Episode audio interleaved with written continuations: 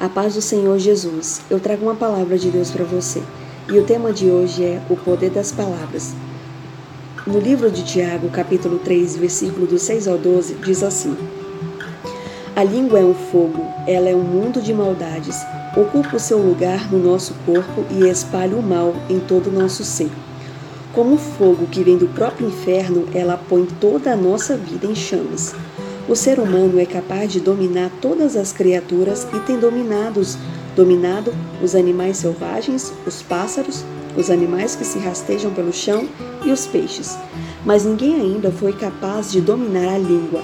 Ela é má, cheia de veneno mortal e ninguém pode controlar. Usamos a língua tanto para agradecer ao Senhor como para amaldiçoar as pessoas que foram criadas parecidas com Deus. Da mesma da mesma boca saem palavras tanto de agradecimento como de maldição. Meus irmãos, isso não deve ser assim. Por acaso pode a mesma fonte jorrar água doce e água amarga?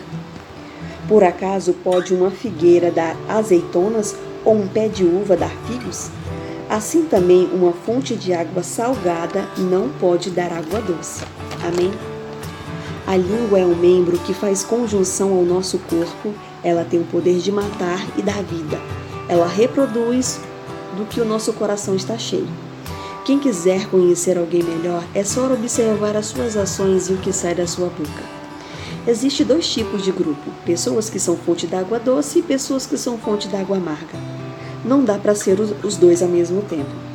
Quem é você? Fonte doce ou amarga? Você é frio ou quente? porque também não dá para ser morno, porque esse Deus vomita. No reino de Deus é sim sim ou não não. Eu conheço pessoas que passam o dia inteiro observando a vida alheia e que nunca tiram a trave que está sobre seus olhos. Nada está bom para essa pessoa, o certo é só do jeito dela, reclama de tudo e de todos.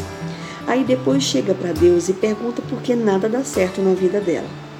Outras pessoas dizem que são tão boas, ou seja, elas sempre são vítimas, falam que fazem o bem, mas só colhem frutos podres. Algo está, de erra algo está errado, você não acha? Porque não tem como você plantar amor e colher ódio. Você que diz ser tão bonzinho assim, como é que está a raiz do seu coração? Ouça as palavras que saem da sua boca e então você descobrirá. As palavras têm o poder, o que sai da nossa boca retorna para nós em forma de bênção ou maldição. Mesmo que diante dos nossos olhos tudo esteja dando errado, profetize que o seu dia será uma bênção e você você atrai o que você diz. Em Provérbios capítulo 4, versículo 23 diz assim: Tenha cuidado com o que você pensa, pois a sua vida é dirigida pelos seus pensamentos. Amém. É a mesma coisa as palavras que saem da sua boca, só que elas têm mais poder do que o que você pensa. É tipo assim: quando você para de alimentar os pensamentos ruins e o repreende no nome de Jesus, todo o dardo inflamado do diabo, então aquele pensamento ruim começa a perder força. Já as palavras que vêm direto do seu coração, saindo pela sua boca, ela não volta vazia e é por isso que ela tem tanto poder. Eu quero te dizer algo. Cuide bem do seu coração. A fonte e as raízes, tanto do mal quanto do bem, nasce de uma semente germinada em seu coração. E quando tudo está concretizado, o que está dentro vem para fora através das palavras que saem da sua boca. Amém. Essa é a palavra de hoje. Reflita sobre essa mensagem. Fique com Deus e até a próxima palavra, se Deus quiser.